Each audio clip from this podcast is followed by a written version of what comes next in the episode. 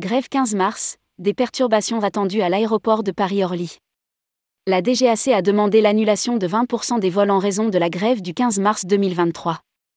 Suite à un mouvement de grève prévu le 15 mars 2023, le trafic aérien sera perturbé à l'aéroport de Paris-Orly.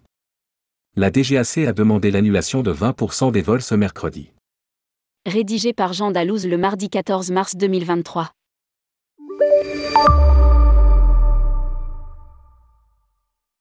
La Direction générale de l'aviation civile, DGAC, a demandé aux compagnies aériennes d'annuler 20% de leur programme de vol pour la journée du mercredi 15 mars 2023, à l'aéroport de Paris-Orly en raison d'un mouvement de grève des contrôleurs aériens contre la réforme des retraites.